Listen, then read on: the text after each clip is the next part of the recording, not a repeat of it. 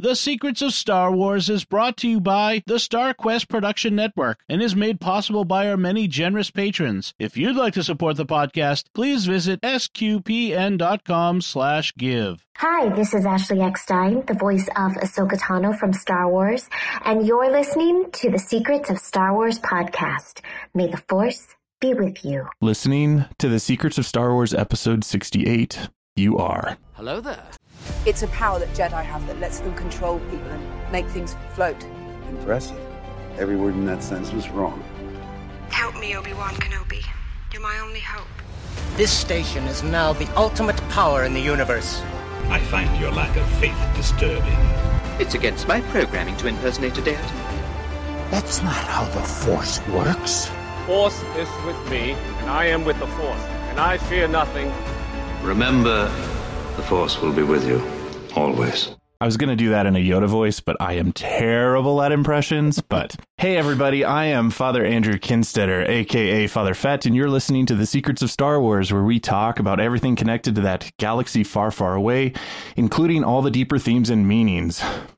If you hadn't guessed already, today we are continuing our series of character devoted episodes and we are taking a look at the wisest, one of the wisest, arguably the wisest Jedi Master of all time, Yoda himself. So joining me tonight on the panel are Angela Cialana. Hello, everyone. Hello. And second, we have Thomas Sanherho this evening. Hello, hello. So that is uh, it for us this evening, and so we are going to be diving into one of one of the coolest Jedi Jedi of all time, Yoda. So yeah. we're going to not waste any time and kind of jump into that. So just a brief overview of Yoda's character. This is coming from uh, StarWars.com, the the data bank. Um, he is the Grand Master of the Jedi Council. Yoda has trained Jedi for over 800 years. He is wise and powerful in the ways of the Force, though his small size causes many to underestimate him. Yoda prefers meditation and reflection, spending much time pondering the mysteries of the Force. In his long lifetime, he has witnessed the decay of the Galactic Republic and saw the Jedi Order transform from, from peacekeepers to battlefield commanders in the Clone Wars. When he must, Yoda wields his lightsaber and becomes a whirling warrior of great speed and agility. A stern instructor, Yoda nonetheless has a mischievous sense of humor. With the rise of the Galactic Empire, Yoda fled into exile and awaited the arrival of a new Jedi student to rekindle a new hope in the galaxy. So, first of all, of course, what are what are you guys what's your favorite thing about Yoda? What's your what's your general feelings towards the character? I, I, love I love Yoda backpack. Um, that's probably my Yoda favorite backpack. Yoda thing. Uh, is you know Luke carrying him around on his back and doing the flips and stuff with him. Uh, if if anyone has not watched the uh, the lip sync uh, songs featuring oh, Yoda, yeah, it, it, it must be done. You have to go search this up. Uh, it's Seagulls stop it. Yeah. Now. That's start there. Uh, dive deep because it, it's truly fantastic. True, this is. Um, I think probably one of the best things about Yoda is kind of like what what you referenced without really saying it, which is he's so approachable. Mm-hmm. Like I think everybody likes Yoda. I don't know if I've ever met somebody, even like casual Star Wars fans who know next to nothing about, you know, who has this power or whatever. But just know, like you say, Yoda, and people light up kind of you know like it he is so fun um because he's small and green and strange looking and he speaks in this unique speech pattern. Yes. Um and but you know i think also just him having that role of you know going back to um george lucas and joseph campbell's relationship and joseph campbell writing, you know, Hero of a Thousand Faces about how all of these myths and legends and stories throughout history, the humankind have like similar um, roles and and and uh, you know different arcs, story arcs, and different things that that have this function. And so Yoda is sort of the the wise sage, right, of the the hero's journey. And um, so to have this character who I think is you're supposed to like them, you're supposed to really feel like they're almost like a family member or something, like somebody who can really give you that that that word that you need even if it's a little bit you know difficult to hear. Um so i think just george lucas creating this character is just he was so brilliant you know just to be able to i mean he's he's one of the most loved characters of all time right? I want to i want to come back to that in fact because i i had done a little bit of just research into the the hero uh, with a thousand faces. And i mean that's truly really some cool cool stuff there. So before we get to that though, um, I just wanted to share that initially I did not like Yoda. And and I need to I need to like back up and explain this because that sounds that sounds terrible. Oh no. Um so so for context well, wait, you, you started I was gonna say you started at a different point in the series than oh, a lot of true. us. Did, Correct. That's true. So yeah. I mean so so the context here is I was a kid and dad was watching The Empire Strikes Back on TV and um, for some reason I found Yoda. I mean, his eccentric look and his and his the way he talked and the way he acted as a kid. For some reason, that just really kind of scared me in some way, and I'm not Mm. entirely sure why.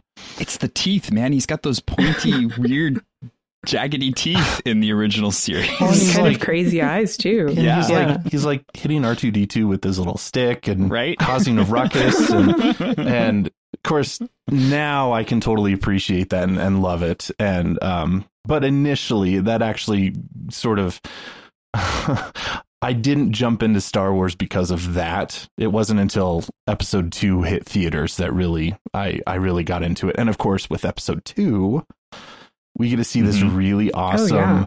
Right. Yoda who's who's wise he's teaching younglings but then he also fights Dooku and not, not even has to use a lightsaber to to capture the light the force lightning and you know redirect it. So so that was the Yoda that I really liked. And then by that point then I was okay with with episode 5 5 Yoda. So uh so yeah i i i do really like his character. And of course nowadays especially with grogu on the mandalorian just the whole Mhm. yoda species has gotten quite a bit of spotlight and even though we know hardly nothing about the species uh, there, there's there's definitely a generated interest in the the pop culture at large of yoda and grogu affectionately called baby yoda. So I did want to go back to Angela, what you were talking about in um, the the the hero's journey, uh, because I did find that just really interesting as I was kind of looking it up, and a brief little summary of what the hero's journey is, according to to Joseph Campbell uh, from his book, The Hero with a Thousand Faces, goes somewhat like this: uh, The hero of the story is discovered in the ordinary world before a call to adventure. The hero refuses the call, but meets a mentor who gives the hero the strength to cross the first threshold. The hero is then tested by enemies and obstacles of increasing magnitude until a supreme ordeal followed by a reward. There is then a return to the ordinary world, but with an elixir, something to make the ordinary world a better place. So Yoda fits that role of mentor in particularly if if we're going to kind of look at Luke Skywalker's journey. Um, and then to go into that just a little bit more, here's another quote from Campbell that was just just really kind of on the nose almost. He is describing um, the mentor, and he says that a mentor may often be some little fellow of the wood, some wizard, hermit, shepherd, or smith who appears to supply the amulets and advice that the hero will require. So I thought that I mean Yoda totally fits that. Like the the some Right. little little fellow of the wood is totally Yoda. Um, you know, once he reveals himself to be the the, the Jedi Master. Uh, and so I he he is that quintessential mentor. he not- Yep. Oh, go ahead. I was You just going to say he's not he's not like he's a hard mentor though. I mean, and and like Thomas, you mentioned earlier, like with with him riding on Luke's back, and I mean, he's mm-hmm. not he's not soft by any means in his advice. He's he's got some very pointed uh, comments and discussion, which um, I've gathered a few of my favorites, and we'll talk more about them later and kind right. of what we can learn from Yoda.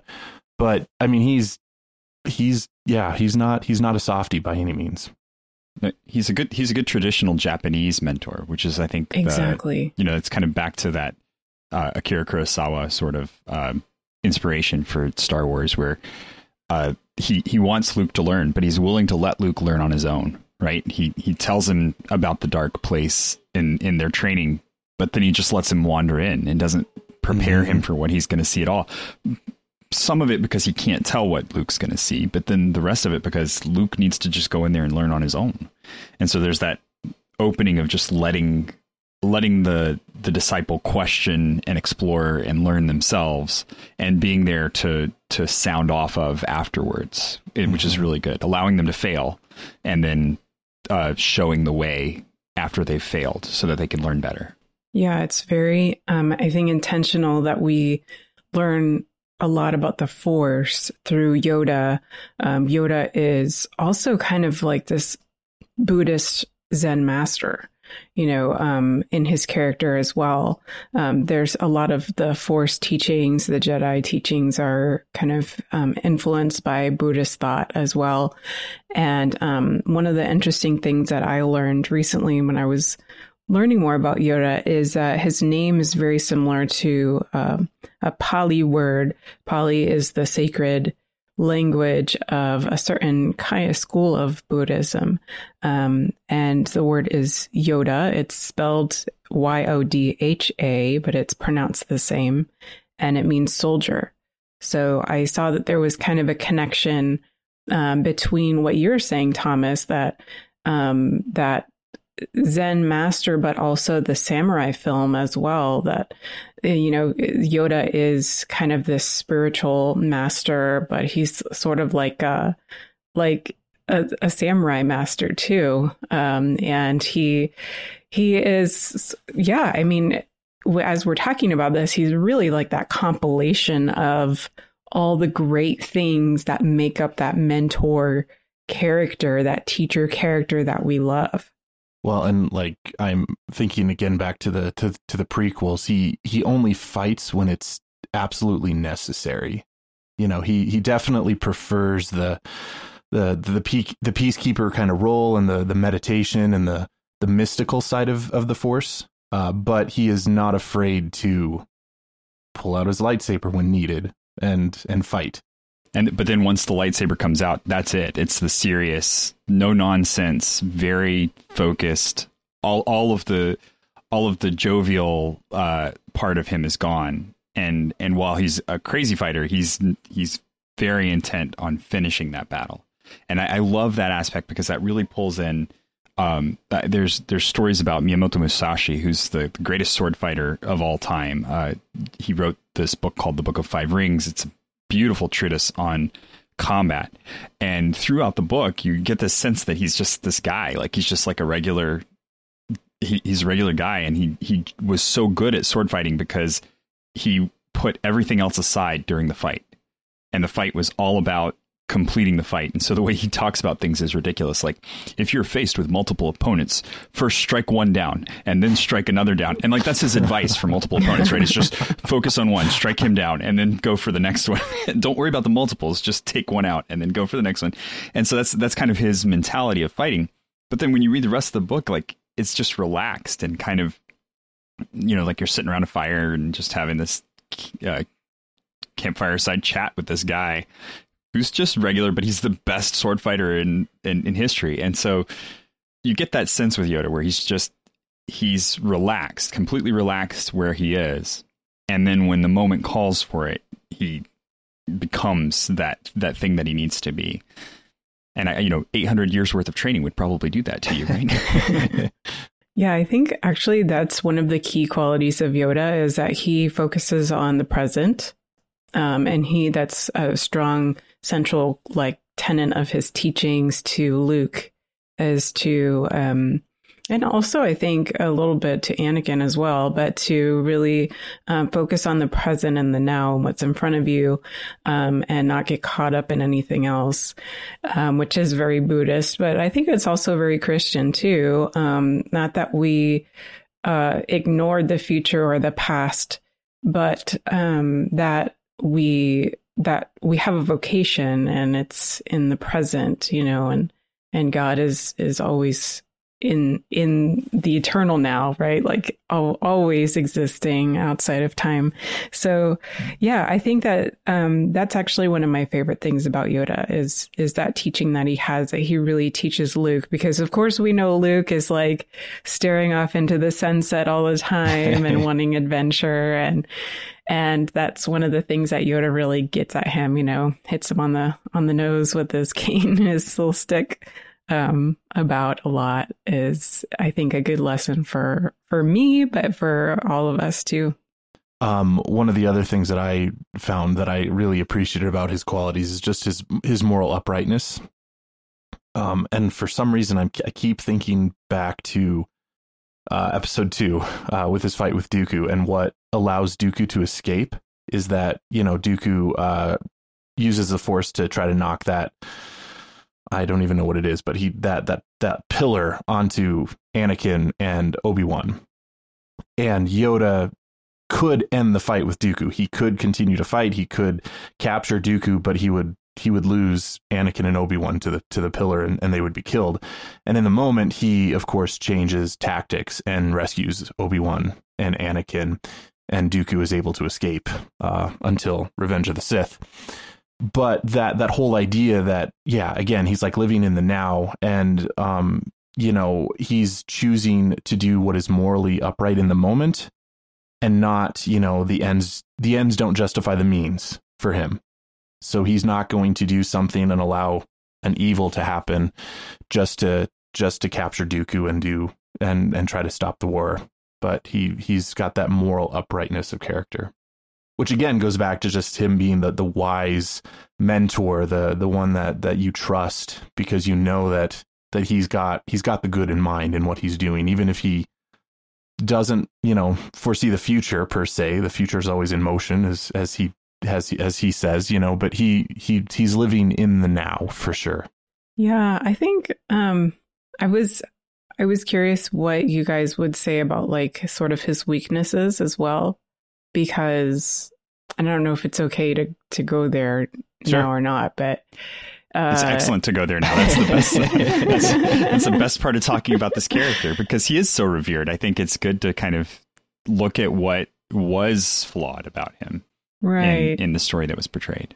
Yeah, I mean, well, uh, obviously with with the Clone Wars, you know, um, for 800 years, you know, you, think oh, how could he not have seen what was happening to the the Jedi Order um, in in turning into basically, you know, warmongers and and soldiers of the Republic and and um, not uh, living the Jedi way in in many ways, um, and you know, I think we did see a little bit more of that tension and that questioning in um, the Clone Wars and and and you know some of the other source material, but at the same time, it's like you know how how did this happen to Yoda? Because he he's supposed to be beyond you know, in a way, he's supposed to, he, he's presented to us in such a way that he's beyond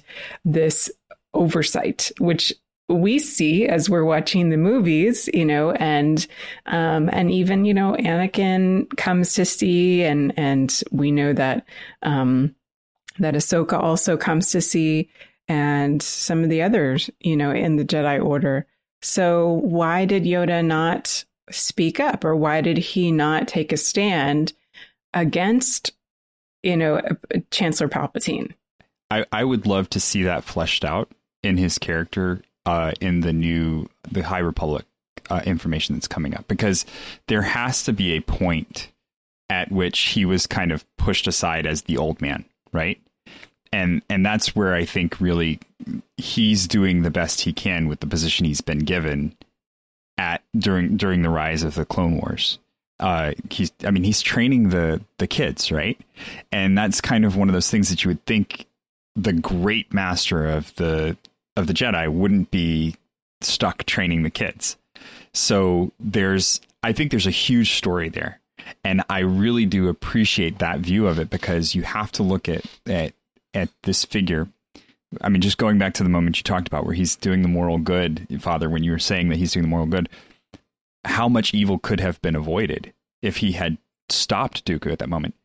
And if he had any view into the future, knowing that Anakin would die at that point before becoming what he became, uh, there's, you know, all around the net positive of capturing Dooku was greater than allowing the the two of them to die unless you go through this, you know, kind of assumption about what the Jedi are. Wouldn't you sort of assume though watching episode 1 that Yoda was already aware that there was going to be problems with Anakin?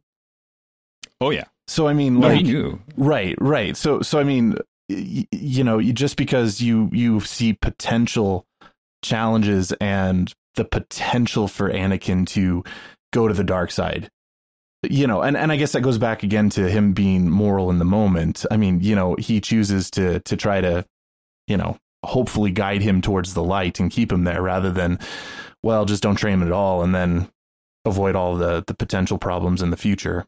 Well, but he he did recommend that. He, his initial recommendation for Anakin was that he was not going to be trainable. And and so this is where you come back to. I think the biggest flaw with this character is that he is too much of a pacifist. And and he waits too long to act. And you get that same that same kind of tendency to him. I mean like you know when when Luke finds him again, he's removed himself from everything. And he's hiding on this planet out in the middle of nowhere, right? And it's only because Obi-Wan tells Luke to go find him that he's brought back into everything that's happening. And even when that happens, he says, nope, nope, he's too old. I'm not going to. He's like, he continues to refuse to get involved. And so I really feel like there's a lot more of a story there that needs to be kind of unfolded. Yeah. It is interesting that you, you bring up that Yoda immediately rejects Luke um, he doesn't sit and think like, hmm, I wonder, you know, like he, he, we don't see this moment of like Yoda really, at least initially, you know, really considering the idea of, you know, training this, this Anakin uh, Skywalker's son. Um, I yeah, I think you you're onto something with that idea of him being too pacifistic. Um, yeah, and it would be very interesting to see in the new stories that we're getting about his involving his earlier life um, if if something happened to him you know um, or if that was maybe part of his his training because it's it's definitely not i don't think it's part of his species because we've seen um, grogu and we've seen how grogu has acted at a relatively young age and has not been pacifistic. Um, I will point out, uh, from what I've read so far of the High Republic, he is on the council still, and the the one book I think he was taking a sabbatical from being on the council. Mm, interesting. So yeah. I guess read into that what you want, but um, I think I think one of them also mentioned that he is still even at that point kind of helping train the the younglings. So I I think that role is maybe he's done that for for you know few a few uh, right. millennia, um, right? you know, and maybe maybe something else to consider here too is that um, you know, and and I and I tend to agree with you guys on him maybe being a bit too pacifist, but also maybe um, just I don't know if I want to call it pride or maybe him feeling a, a, lack of control because if he trains younglings from an early age he can kind of guide them and and you know shape them in the right in the right path where Anakin was already older than than that when he started his training and then Luke you know was even older than Anakin when he started and so perhaps there was even a little bit of or and also I think of now Ahsoka in the Mandalorian of not wanting to tra- take on Grogu because she she thought that Grogu might go down the same path as Anakin. You know, maybe maybe Yoda looks at Luke, and and in fact, I think this is heavily inferred in that, you know, much much fear and and you know in Luke and mm-hmm. potentially unwilling to to try to take that on because of the potential for Luke to to fall to the dark side as well. Well, and I think that's one of the beautiful things about Star Wars is that for all the fact that everyone talks about how archetypal all the characters are, you know, the standard good, standard evil, every single character in Star Wars is flawed, right?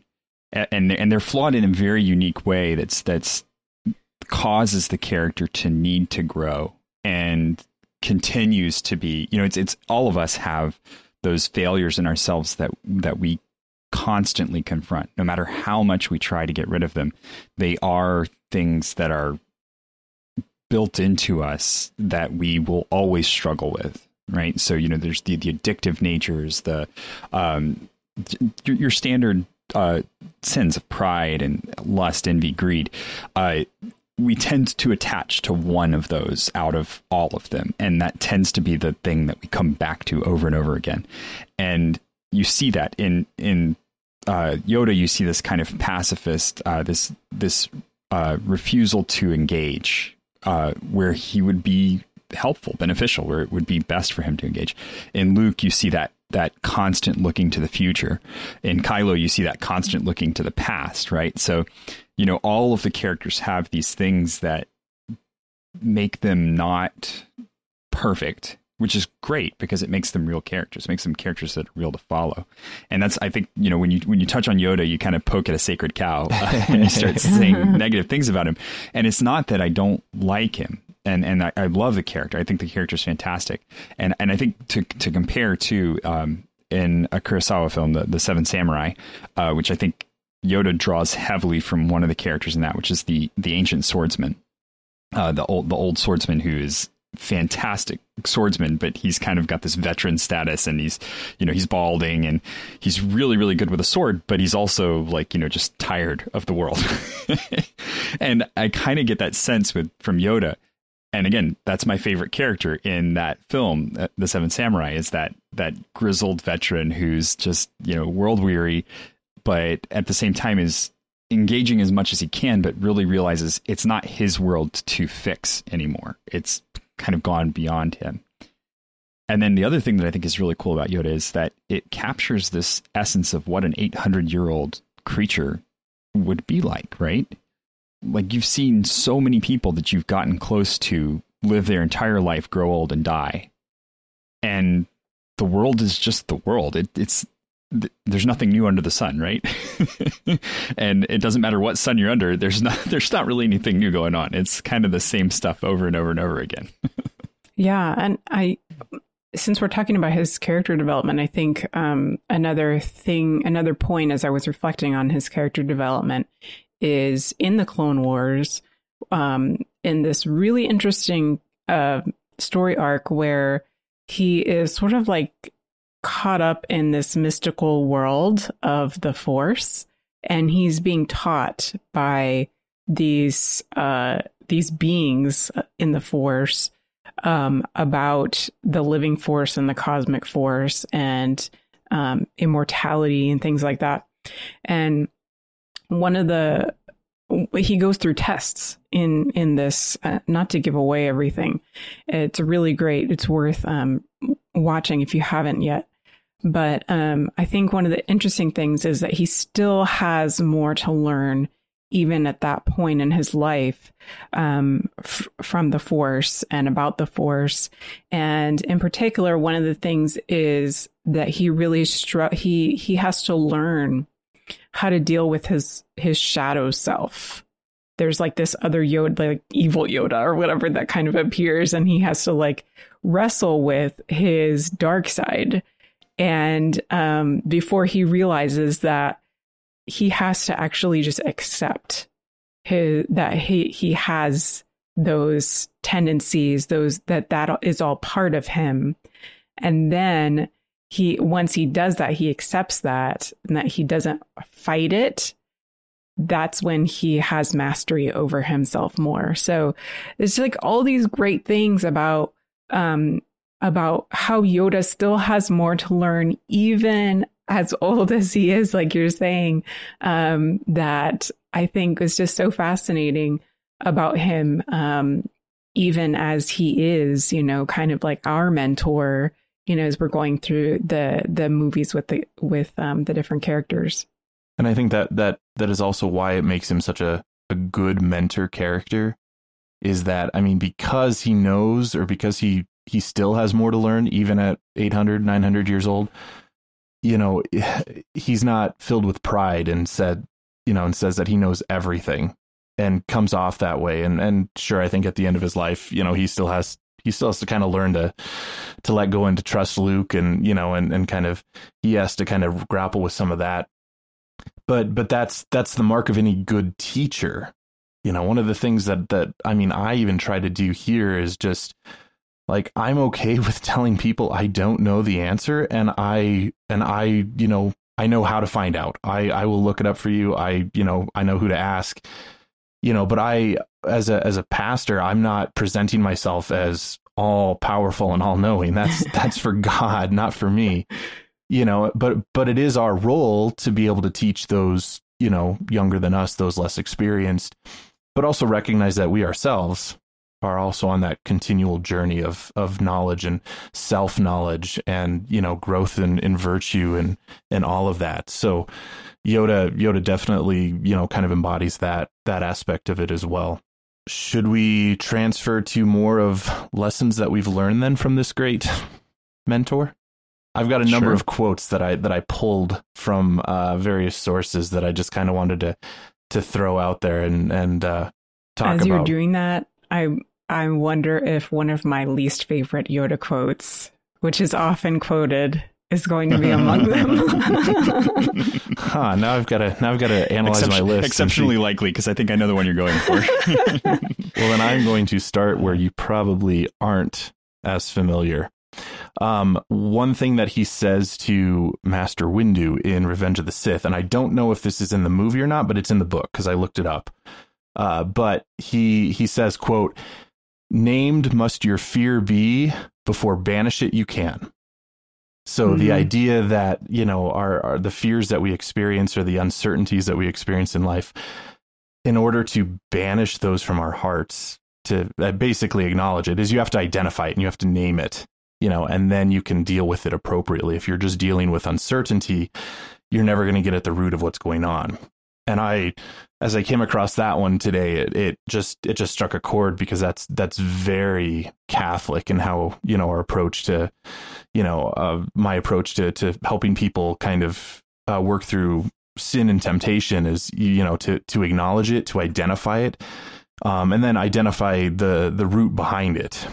And then once you are able to do that whether it's a broken self-image or you know bullying or you know a, a, lack of a good father figure or mother figure you know once you I can identify and name that root then you can f- appropriately engage in in the healing process and and and banish so to speak the the consequence and the the result of that it's a great one I'll throw it to you guys. I don't know if you guys have any quotes or anything, um, any lessons that you've learned. Otherwise, I can keep going. But um, I don't know what you guys had for insights learned. One of his most quoted, maybe possibly his most quoted, is "Do or do not. There is no try." Is that the one that you don't um, like? No, that's not oh, the one that okay. I don't like. Actually, I uh, I like that one um, because it's it is true that that we can try things. Like in other words, you know, um, maybe we we set out to do something and we don't actually accomplish it. But at the same time, I think there's a lot of wisdom in that saying because we often use the fear fear of failure as an excuse um, to not do something. Um, and that I think that was the point that Yoda was trying to make is uh, either you you you set out to do something or you don't. Um, and so I think that's a great uh, lesson for kids as well. He has a lot of good lessons for kids, and I think that was intentional by George Lucas. Um, I certainly I think about you know how he he George wanted to give Star Wars to kids in a way, you know, and and I often wonder how how was he devising these lessons in his mind as he was writing the script, you know? Um, but yeah, do or do not. There is no try, and then also size matters not is probably like maybe number two, or maybe they're both, you know, sort of quoted the the same number of times. But size matters not is also another great lesson for kids because it's very empowering for them. They see this little guy who is short, and people don't think much of him initially, and and then wow, you know, you follow him through the the Star Wars movies as they were released obviously you're just talking father about episode two and it's like whoa where did this guy come from um so yeah i those are two quotes that i think are are great for kids um and i'll throw it to you guys for well, some more before before, before, Thomas jumps in. I just wanted to, right. to to follow up on the size matters not. I what I love about that is that it does teach you know to to not to not be judgmental towards other people you know, and that's that's definitely a, a firmly rooted Catholic, um, and not just Catholic, but but in in general, it's kind of just the you know natural law almost that every single human person has dignity, and we would say you know is made in the image and likeness of God, and you know just because someone doesn't appear to be better than other people or or looks you know disheveled or or whatever you know, appearances ultimately mean nothing when you're looking at the heart. And I just, I really, I really appreciated that. And, and Yoda, you know, yeah, he kind of looks like this weird, odd little alien when I first saw him and scared me. and in my childhood, I probably judged him, but learn not an to. ancient little man, you know, like tiny little old man with his little cane. but he's like the greatest warrior in history. Right? Yeah. yeah. Um, no, I I like I want to tag up on that one about the do or do not because that that whole scene uh, is something that that really impacted me as a child. Um, because you know what he's saying there is not that you can't try something, but that if you are going to try something, throw yourself into it. Do it. And if you fail, fine, you fail, but but you you threw yourself into it. And that's the marker of of success is whether or not you you went for it. You know like if you really embraced what you were doing and just gave it your all. And um and that that see that same scene is where he lifts the x-wing up out of the swamp and luke turns around and looks at him and says i don't i don't believe it. And yoda's response was that, that is, is why, why, you, fail. fail.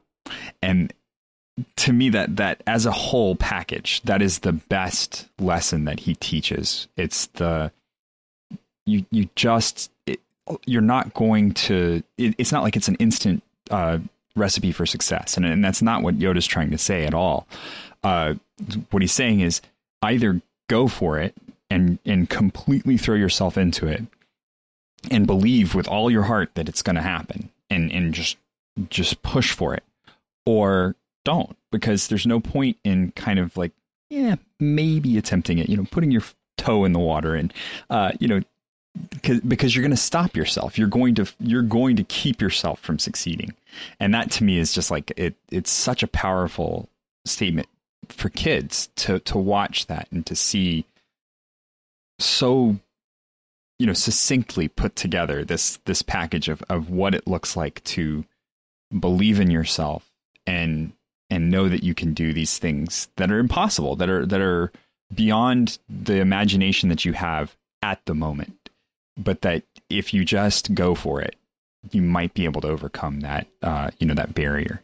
So I think that's probably uh, that's probably my like favorite all encompassing quote of his. But then I also like the one from him that he said that when he's talking about the younglings and he says that truly wonderful the mind of a child is. That's one of my other favorites of his, where he's, uh, you know, he it's it's where Obi Wan's looking for a lost planet, and the and the child makes a reference to where the planet might be, and and it's like it's the answer that they were looking for, and and and so often, you know, with eight kids, I've had that moment so often where you know my kids will just say something, and it's like, well, why didn't I think of that? you know, that's so obviously the answer. How did I not come up with that? And it's because I don't have that mind of a child that's just free to roam and wander and, and come up with these solutions that are completely out of the bounds of what I have experienced and eliminated from my life, right?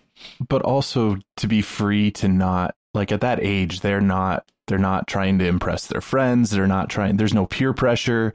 Like that that particular scene, he just states. Actually, he states the obvious. Like so, Right. you know, someone Exactly. someone erased it from the archives. And and Obi Wan and Yoda, well, Yoda may have already kind of wink wink knew, but um, or at least assumed maybe the answer. Where Obi Wan is like, oh, yeah, that, that kind of makes sense. Oh yeah. you know but but he speaks without like without fear of of saying the wrong answer. Mhm.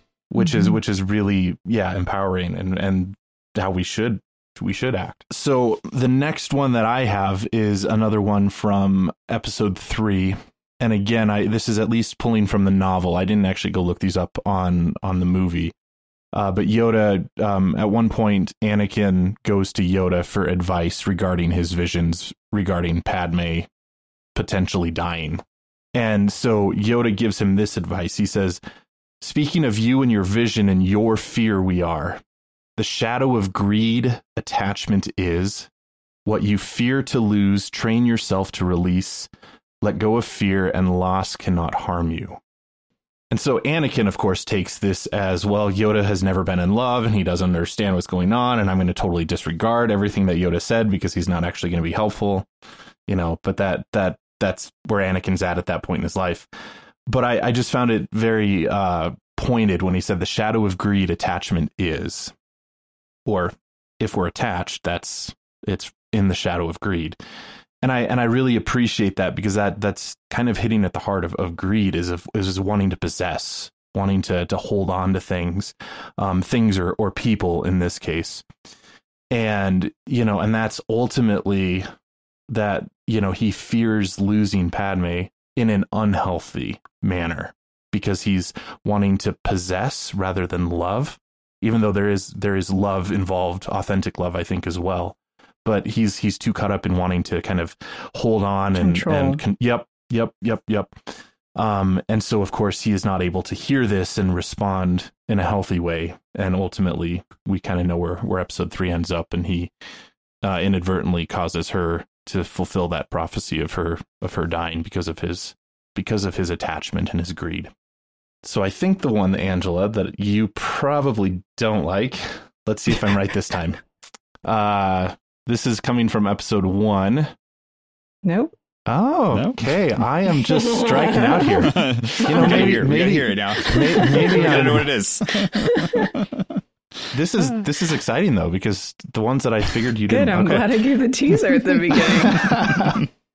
so listeners, you can try to guess as we go along too. uh, so in episode one, he's talking about fear being the path of the dark side, and this is his his pretty standard: fear leads to anger, anger leads to hate, hate leads to suffering, which is sort of just it ties right in with with the other quote that I that I had that when when you you know when you fear something or you fear to lose something, you know it can it can cause you to go down that road of of anger and um unhealthy anger wrathful anger not just righteous anger. And i and i try to make that distinction especially when i'm um in the confessional a lot of people uh come and and just just confess anger.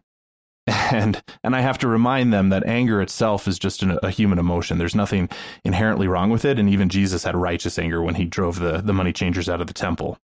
But it's where that takes you. If it takes you down the road of wrath if you respond to it in in in that way of resentment and grudges and wishing ill and doing ill towards other people that's where it becomes wrong. But but having anger itself can actually prompt you to do what's right. So here of course yoda is, is talking about that anger that leads to to wrath towards hating. And then of course that leads down the road to ultimate suffering because uh, this just leads to destruction.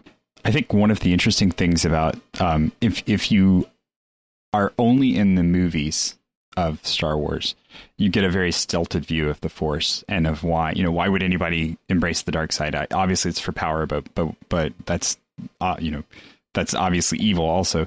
And I think um, if if you've ever played further, like into the games and read into some of the books, there's a beautiful litany of the Sith that I'm I'm going to read it right now because it's it's really fantastic and it kind of gives you a view of like why would you do this if you if you didn't you know if you knew it was going to be evil why would you embrace the dark side? And this is more kind of where uh, Anakin goes wrong and it's um the, the litany is peace is a lie. There is only passion. Through passion I gain strength. Through strength I gain power. Through power I gain victory. Through victory my chains are broken. The force shall set me free. And it, that's kind of that deeper understanding of where the Sith are coming from as not that they're just plain evil, but that they feel that be, having been given this power, they are freed by it from the regular run of the mill being stuck in the, their day to day life. Right? They can they can overcome anything. They can overcome even death, and um, and that's the the you know the enticement that Anakin gets is that ability to overcome using the Force and to control the destiny of the person that he's with. And in that process, he loses everything. And I think that's one of the really, you know, painfully beautiful things about the way that the dark side is handled in uh, throughout the the the trilogies and um you know as you become more impassioned and as you become more free with the force you also lose control over everything that that you are trying to control in your life. And that's so often a reflection of the way that, you know, our life can be. The more you try and make everything work exactly the way you want it to, it's the way you want it to and not the way that things are going to work. And so you can't be comfortable with things when they're not in that perfect order that you want. I think that echoes back to even just why Yoda is such a great character because he's not perfect. And even I mean that's that's why we why we love good stories and why we love Star Wars is even the villains. I mean, unless we're unless we're talking about Palpatine, which which we already talked about, they're not they're not evil, you know, just to be evil. But there's always you know that that that desire, you know, an Anakin ultimately to to to win the Clone Wars and to save Padme and to do something ultimately good, but the fear distorts that and it leads them down this road of of yeah wanting to control it and and kind of getting them all caught up in that. And that's something that is just relatable to us as humans because we all experience those same sorts of, of tensions and pulls in our own hearts and we have to grapple with them just like these characters do. So Angela, I, I want to know what Angela's. I, I want to know what Angela's quote is. I, I don't. I don't think I actually have it on my list. Um, so. Okay, wow, that's that's very surprising because I feel like I see this quote a lot. Um, so it's from episode five. Okay. Okay. okay. And it's when Yoda is talking to Luke and he's saying like, "Oh no, I'm ready, I'm ready," you know, and and Yoda gets his little stick and he kind of pokes at Luke and he says, "Luminous beings are we, not ah. this crude matter." um, and I think a lot of people find that quote to be very inspiring because it, I think the intention of the quote is to say you think that you are just stuff, right? You're just you're you're just flesh and bone, but there's more to you than that. And and there's nothing wrong with that interpretation. In fact, that's a beautiful interpretation.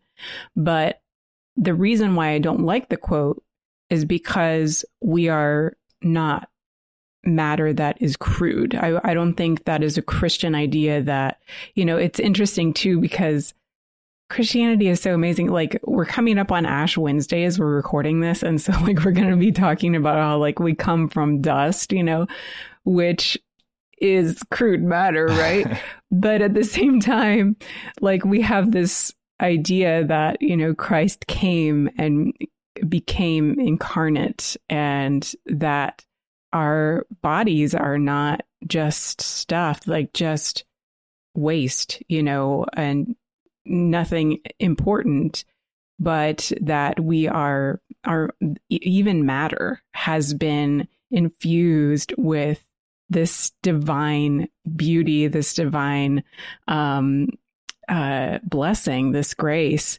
And so um, that is one of the things I think a lot of people, you know, we all sort of like have this part of our wounded nature uh, human nature is like we we beat up on ourselves a lot or we we don't think that we're good enough. And i think we've been talking about that you know throughout this conversation. Um and a lot of that also goes with like our our appearances as well you know how we view our bodies how we treat our bodies. And i you know i think that using that kind of language like oh we're just crude matter um it, feeds into that that mentality potentially. And so that's one of the the reasons that i don't like using that quote as an inspirational quote because i think as christians we should not necessarily um, use that kind of language when we're talking about ourselves. That we should um, that we should do better, you know, than that. Um, so I don't know what you guys think about that. I agree completely. that was that was not on my list, by the way, of quotes that I wanted to talk about. So I'm I'm glad that you brought it up because it yeah it really um I mean we go back to the book of Genesis when God created the earth and the sky and the stars every single time he creates something, he declares it good. And then when it's he when he creates man and woman is when he declares them very good. And yeah, if you if you have a distorted view on on that, then then it totally distorts Jesus and the incarnation and what we're all about and, and our, you know, the the belief in the resurrection of the body and you know, we're not just uh, you know, souls that are trapped in this in this body that I just have to endure and then somehow be freed from at death. You know, but rather there's there's inherent goodness because God has created it and he wants it to be to be good. So I I appreciated you bringing up that that uh, that quote. Well, I think there's there's plenty of places in in Star Wars itself where this is discussed because there's a lot of the cybernetics um, in Star Wars that are really uh, central to the story, not just uh, kind of an after effect of them being in the future. But you know, uh, Luke's loss of his hand, and when he's fighting Vader at the end, and he cuts off that hand and sees that his father is very much like him, having lost that hand as well, and just Anakin's losing some of his force abilities by being converted into this half man, half machine, right? Uh, and and that that that breathing that he has that that just gives him such a a, a stage presence in in the world.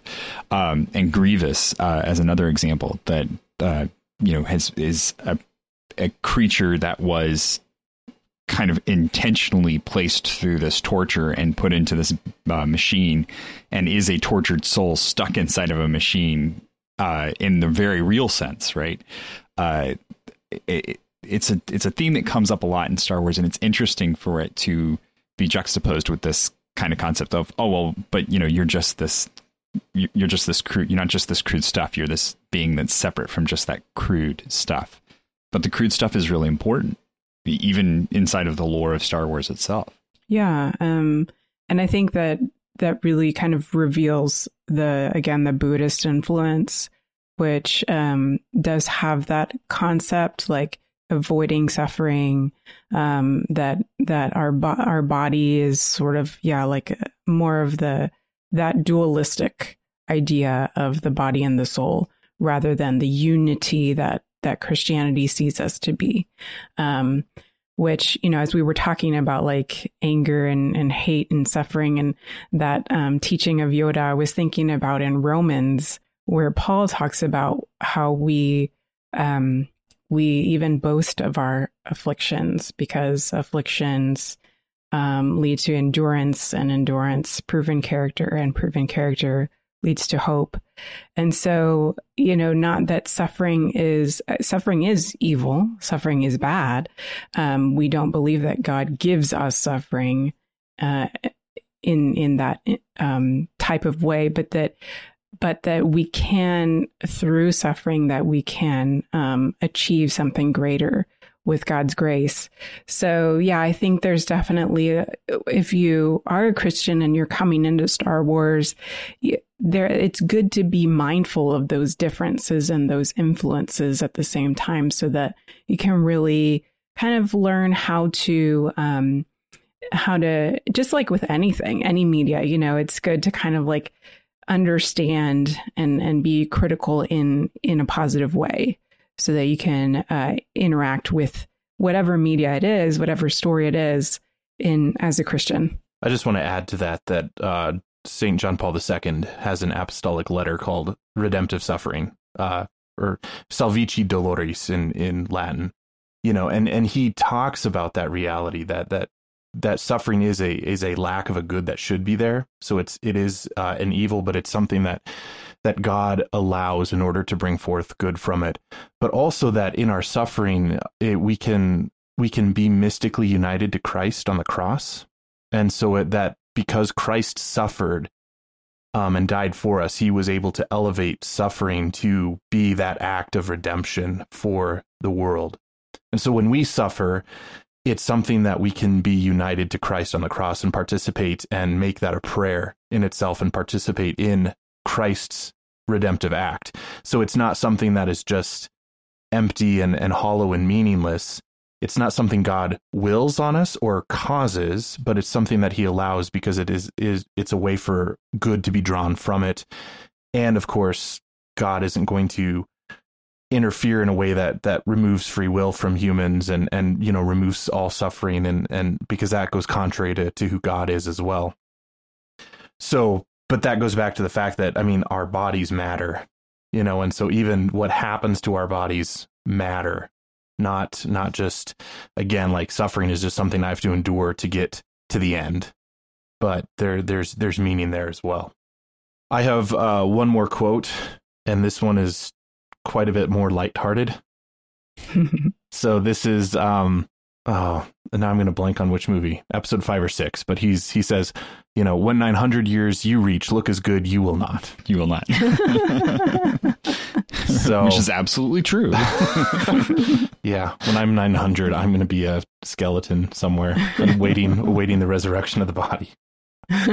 so that one's just a, a, fun kind of comical. He's he's got a good, uh, at least a good self, uh, uh, self, uh, uh, throw, yeah, sense of humor.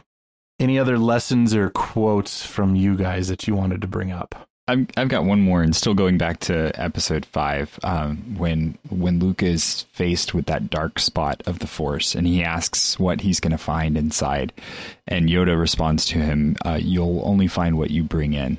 Right, uh, and that to me is such a great. Uh, as I'm as I'm increasing my own meditative practice uh, and and really sitting down and um, focusing on on my meditation, and I'm also teaching my 13 uh, year old uh, how to do it because he's he's got a lot of really knee jerk emotional responses that are uh, making getting him into a lot of trouble. And so, you know, I'm trying to teach him how to you know kind of remove himself from those uh, emotional responses to situations.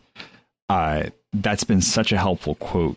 Sitting down and, and remembering that when I go into meditation, when I go into prayer, uh, I'm I'm going to find what I bring with me. And it's important to remember that that that I'm bringing that baggage with me into those situations.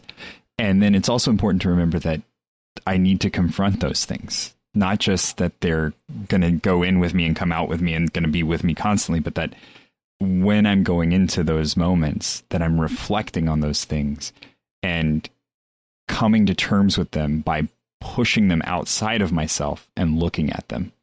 And that's that's the real power of you know sitting down and bringing something before god and just having it be that moment where you can recognize it. And you know father like you were saying earlier about uh, you know naming the the thing that it, that we're confronting you bring that thing with you. It's not it's not like it's a thing that's external to you and you're just dealing with life and life is horrible but but that you have inside of you that thing that you're struggling with and to remember that as you go into it.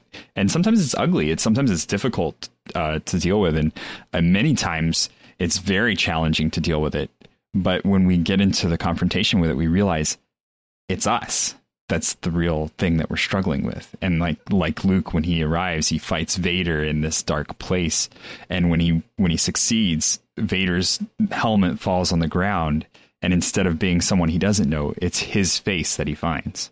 Which is not only telling us something about the future of the the episodes of Star Wars, but also something about Luke himself. I also uh, just like that whole idea that I mean, so he he grabs his lightsaber and heads into the cave, and Yoda tries to tell him not to bring his weapon. You know, and so that's that's part of the reason why he fails, quote unquote, in in the cave. But I think that that image, if if you want to kind of apply it to to just Christian meditation, I think is is actually really interesting. And I I'm totally just kind of speaking off the cuff, so I apologize if there's a faulty analogy here. You know, but in terms of meditation, you want to you want to bring into it you, yourself. You know, only what you take with you. Um, but if we take quote unquote the weapons of a smartphone, you know, or something to try to combat what we're going to find in meditation and not actually deal with it, we're going to fail. You know, so if That's you go, if point. you go into meditation and it doesn't have to be a smartphone, but it could just be I'm going to go into meditation and look at look at the the stained glass windows and not actually engage with myself. You know, it could be any number of things. But so it just it points out the the necessity to like Christian meditation, sitting with the Lord and, and really just being with ourselves and with the Lord is challenging. And yet that's that's where we need to go. And to kind of try our best to remove all the distractions. Um, not that we're going to be perfect in that, but but to really engage into that process. Okay, I guess we'll move on to favorite favorite moments. What are your favorite moments with Yoda? oh man, uh, I, I will start off. I, the the end of episode two is you know because I, I, I grew up with with these with the I, I, had toys of Star Wars stuff before I had even seen the movies. So I had the Rancor and the uh, the Luke because my my parents got them at a garage sale and were like, oh yeah, you like action figures? You got all these He-Man guys, and this is I guess one of those. And so they handed them to me.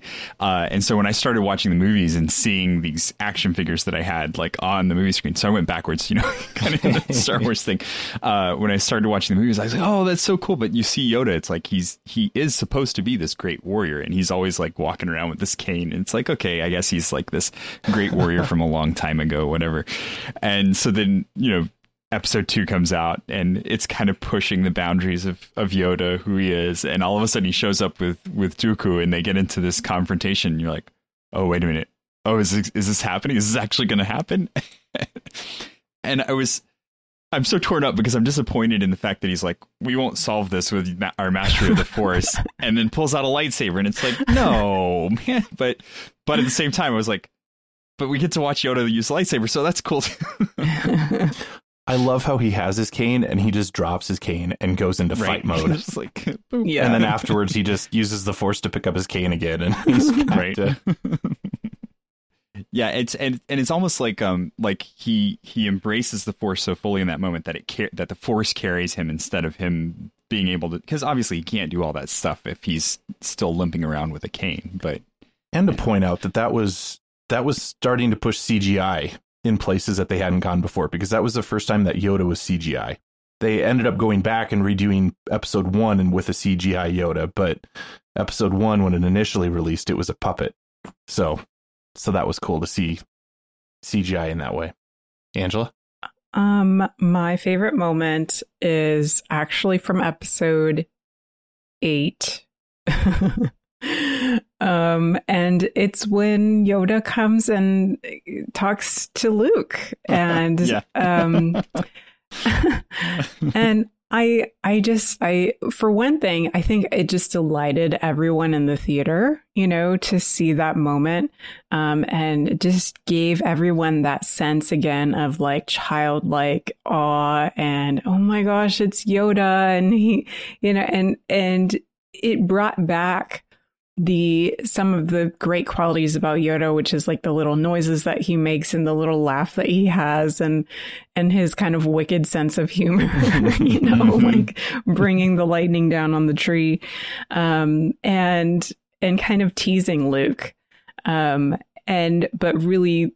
You know, again, going back to that lesson that I brought up at the beginning is, you know, he he gets after Luke about um, you know, not uh, still looking to the horizon and not what is in front of his nose. And um, I, I really need to hear that lesson a lot personally. So for me, that was just such a beautiful moment and something that I think about personally in my life. Um, as I, as I'm going through my life and, and just thinking about Yoda telling that to Luke, I apply it to myself. Awesome. So I appreciate that uh, you had a more deeper, insightful favorite moment of Yoda because my first my first thing when I put down for favorite moment was the end of episode 2 mm-hmm. and for my second, and I'll go with my second favorite because you you took the first favorite is his battle with with Darth Sidious.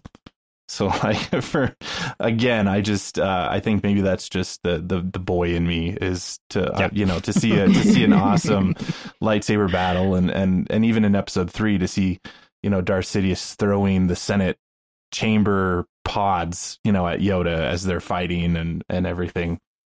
Um, of course, he doesn't he doesn't exactly win that battle either, but uh, but still, just just a really fun a fun battle. So so that's my second favorite Yoda moment. Any final observations about Yoda that either of you would want to bring up? I, I really am honestly looking forward to um, some people exploring him and in confronting the sacred cow kind of situation that that he can be because I think you can place him into this into this slot in Star Wars of being the ultimate master, right? And and the truth of the matter is, is that every single Jedi had a different thing that they were very focused on. And um and you know, I think Qui-Gon gets a bad rap for just kind of being so shortly part of the first one until you listen to Dave Filoni talk about Qui-Gon and how he knew that there was problems with the Jedi and he was trying to help fix those problems with the Jedi, right? Uh, so but but each and every one of them is very unique in their exploration of the Force. And a, a lot of ways, it reminds me of you know like thinking about the saints because there there really is no difference in God. God is God, right? And and Christianity is Christianity. But to listen to uh, Saint Augustine versus Saint Francis talk about their religion, this is two completely different uh, perspectives. Like it's it's very very unique. It's such a multifaceted thing to listen to the different saints speak about it. And if you can kind of embrace that and, and they're and not none of them are perfect right? They all have a checkered past and um and they all got these strange things. Yeah flaws that are building into who they are and why they think the way they do. And I and I think if if we can really if the people who are really embracing um you know moving forward especially with the High Republic um stuff if they can really take Yoda and and and tease out those things that make him the character that he is and give us a little more story about him. I'm really looking forward to seeing more of that.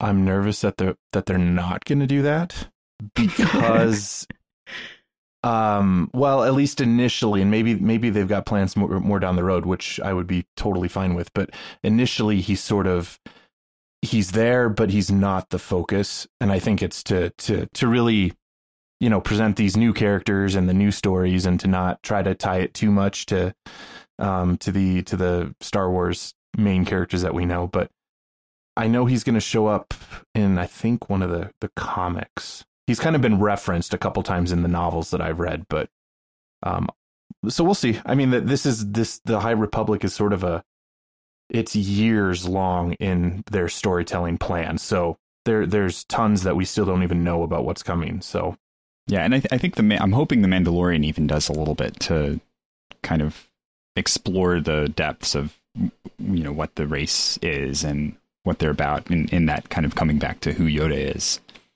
Okay. Well, listeners, of course, uh, we want to hear your thoughts about Yoda too, because there's no way that we could talk about everything uh, involving any of these characters. So we would love to keep the conversation going with you on your thoughts and opinions on Yoda and any of the characters that we have talked about and will continue to talk about in the future. So definitely please let us know what your thoughts are. You can do that in various ways. You can email us at starwars at sqpn.com or you can comment on our Facebook page at facebook.com slash starquestmedia. And you can use Twitter to tweet at us at sqpn and definitely keep the conversation going there. And we'd love to engage in you with you guys in that way. We'd also like to take a moment now to thank our patrons who make it possible for us to create the secrets of Star Wars, including Matthew B., Saline L., Amy Z., CM, and Elaine K.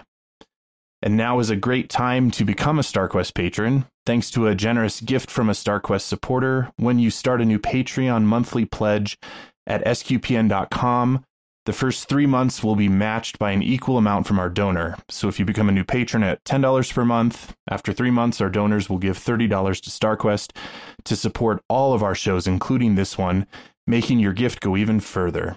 So if you've been thinking about becoming a StarQuest patron at any point, now is a great time to join. So visit sqpn.com slash give today. Also, of course, make sure that you are subscribed to the show. You can subscribe to the show in Apple Podcasts, Google Podcasts, your favorite podcast player. You can also find us on the SQPN YouTube channel. Just be sure to click the bell to receive notifications for new episodes. And you can find any and all previous episodes of The Secrets of Star Wars by going to sqpn.com slash Star Wars. And we will be back in two weeks to continue our character series by taking a look into the smooth talker Lando Calrissian. So, until then, Angela Cialana, thank you for joining me and sharing the secrets of Star Wars. My pleasure. And Thomas Sanherho, thank you for joining us this evening as well. It's been great. Thank you. And once again, I'm Father Andrew Kinstetter. Thank you for listening to the Secrets of Star Wars on StarQuest.